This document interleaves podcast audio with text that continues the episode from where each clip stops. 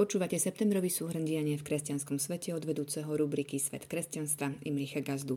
Príjemné počúvanie vám od mikrofónu praje Jana Zlatohlávková. V aktuálnom súhrne sa dozviete, prečo kardinál Beču potupne odchádza a kardinál Pell veľa vravne prichádza ako Pakistan zneužíva zákon o bohorúhačstve proti náboženským menšinám a tiež na akých pilieroch stojí duchovný život profesora Krčmériho. V posledný septembrový deň do Vatikánu pricestoval tým expertov Rady Európy, ktorý dozera na efektívnosť opatrení proti praniu špinavých peňazí a financovaniu terorizmu. Aj keď jedným dychom treba dodať, že nejde o prekvapivú kontrolu, ale o plánované piate kolo hodnotenie vatikánskych noriem. V rovnaký deň do Ríma priletel aj kardinál George Pell. Dnes už 79-ročného kardinála v apríli austrálsky najvyšší súd zbavil všetkých obvinení zo sexuálneho zneužívania detí. Kým sa mu podarilo očistiť svoje meno od krivých obvinení, musel prejsť niekoľkoročnou tortúrou vrátane ročného pobytu za mrežami, kam ho začiatkom minulého roka poslal súd nižšej inštancie. Kvôli tomu sa vzdal aj funkcie prefekta ekonomického sekretariátu Svetej stolice, do ktorej ho pápež František vymenoval v roku 2014. Zadanie mal jasné – urobiť poriadok v neprehľadnom systéme vatikánskych financií. Príchodu kontrolórov a kardinála Pella predchádzal potupný odchod talianského kardinála Giovanniho Angelu Beču z kardinálskeho kolégia a z čela kongregácie pre kauzy svetých, k čomu ho osobne vyzval pápež František. Hoci Svetá stolica v oficiálnom komunike dôvody kardinálovej rezignácie tradične neuviedla, nie je pochyb o tom, že súvisí s podozreniami z finančných machinácií. Pre tých, ktorí kauzu kardinála Beču nezachytili, je tu krátka rekapitulácia. Vatikánsky vyšetrovatelia pred rokom začali preverovať kúpu luxusnej nehnuteľnosti v centre Londýna.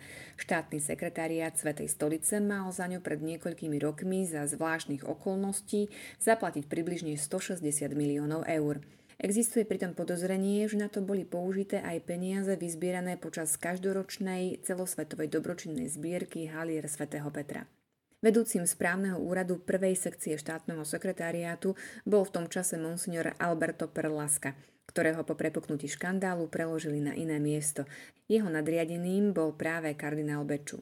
Vo februári tohto roku vatikánska policia vykonala v úrade a byte monsignora Perlasku domovú prehliadku, počas ktorej zabavila dokumenty a dátové zariadenie. Už predtým, v októbri 2019, sa začalo vyšetrovanie petice ďalších zamestnancov Svetej stolice. To by však nemalo byť všetko. Denník The Financial Times uviedol, že Beču mal byť aj za 100 miliónov investíciou do ďalších luxusných bytov v lukratívnej londýnskej štvrti Knightsbridge. Kardinál je navyše podozrivý aj z toho, že k finančným ziskom pochádzajúcim z cirkevných zdrojov pomáhal spoločnostiam svojich bratov. Tým, kto upriamil pozornosť vyšetrovateľov na kardinála, mal byť podľa portálu Vatican Insider práve jeho bývalý podriadený monsignor Perlaska. Kardinál však všetky obvinenia odmieta. Na druhý deň potom, čo ho František vyzval na odchod, zvolal tlačovú konferenciu, na ktorej novinárom dopodrobná ozrejmoval bezúhonnosť svojho konania a deklaroval svoju vernosť pápežovi. Už v najbližších dňoch ho pritom čaká ďalšie vypočúvanie, tentoraz už zo strany samotných vyšetrovateľov. A ako do toho celého zapadá nečakaný príchod kardinála Pela? Zatiaľ ťažko povedať.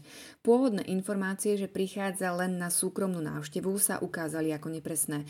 Vatikán Insider tvrdí, že všetko nasvedčuje tomu, že do väčšného mesta sa vracia natrvalo a čo skoro by sa mal nasťahovať do svojho bytu vedľa námestia svätého Petra, ktorý bol 3 roky opustený. Očakáva sa, že v najbližších dňoch by ho mal prijať aj pápež František. Nie je pritom tajomstvom, že kardinál Pell patril k silným kritikom kardinála Beču, keď ešte pôsobil na štátnom sekretariáte. Napokon o rozdielnosti pohľadov hovoril na tlačovke aj samotný Beču. Na jeho odstavenie austrálsky kardinál reagoval vyhlásením, ktoré nikoho nenechá na pochybách. Citujem.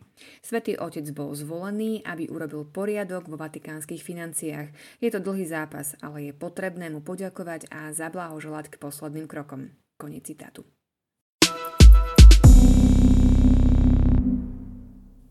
Medzinárodné spoločenstvo a ľudskoprávne organizácie dlhodobo kritizujú Pakistan za zneužívanie zákona proti bohorúhačstvu. Pápežská nadácia ACN, na Slovensku známa ako Kirchej Not, uviedla, citujem, Zákon, ktorý má zabezpečovať úctu ku Koránu a k prorokovi Mohamedovi, je takmer každodenne zneužívaný ako prostriedok na vykonávanie pomsty a tiež na cieľovné prenasledovanie náboženských menšín. Konec citátu. Vatikánsky spravodajský portál Vatican News informoval, že v súčasnosti v pakistánskych väzniciach zadržiavajú minimálne 80 moslimov, kresťanov a hinduistov obvinených z rúhania, pričom polovica z nich čeli trestu smrti alebo doživotiu. Medzi nimi je aj 37-ročný kresťan Asif Pervajs, ktorého súd začiatkom septembra odsúdil na trest smrti. Vo väzbe je už od roku 2013, keď ho obvinili z posielania rúhavých SMS správ jeho nadriadenému v práci.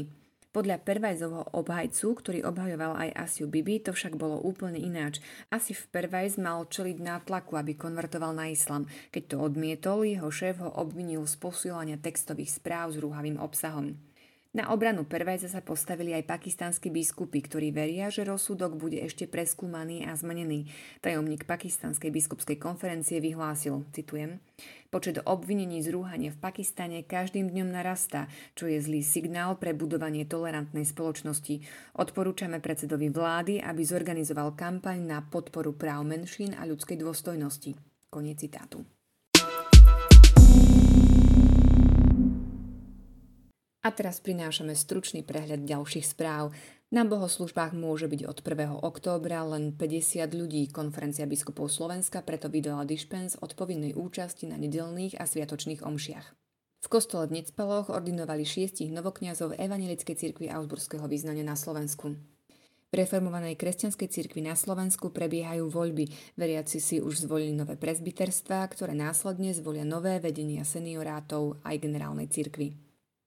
Spolok svätého Vojtecha si pripomenul 150. výročie svojho založenia.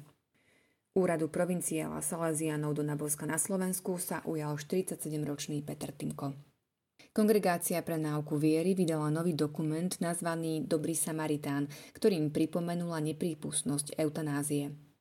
Emeritný pápež Benedikt XVI sa stal najdlhšie žijúcim pápežom, predbehol Leva XIII, ktorý zomrel vo veku 93 rokov a 4 mesiace. Kongregácia pre náuku viery oznámila Nemeckej biskupskej konferencii zamietnutie interkomúnia, teda eucharistického spoločenstva medzi katolíckou a protestantskou cirkvou v Nemecku. Bieloruský režim bráni v návrate zo zahraničia katolickému arcibiskupovi Minska Tadeušovi Kondrusievičovi. 1. septembra sa v byzantskom obrade začal nový cirkevný rok. A na záver tradičná knižná bodka. Počas leta sme pripravili knižný rozhovor s profesorom Vladimírom Krčmérim. Rozprávali sme sa o epidémiách, ktoré osobne zažil, aj o zápase s koronavírusom na Slovensku.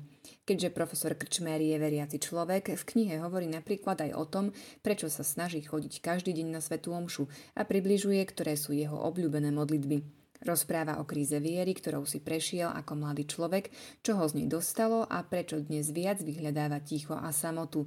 Dotkne sa tiež zmyslu utrpenia a duchovného rozmeru epidémií. Knižnú novinku s názvom Radšej znesiem nadávky, ako mať za sebou cintorín s podtitulom Rozhovory o živote, viere a epidémiách si môžete zakúpiť v našom e-shope. Počúvali ste septembrový súhrn diania v kresťanskom svete, ktorý pre vás pripravil vedúci rubriky Svet kresťanstva Imrich Gazda.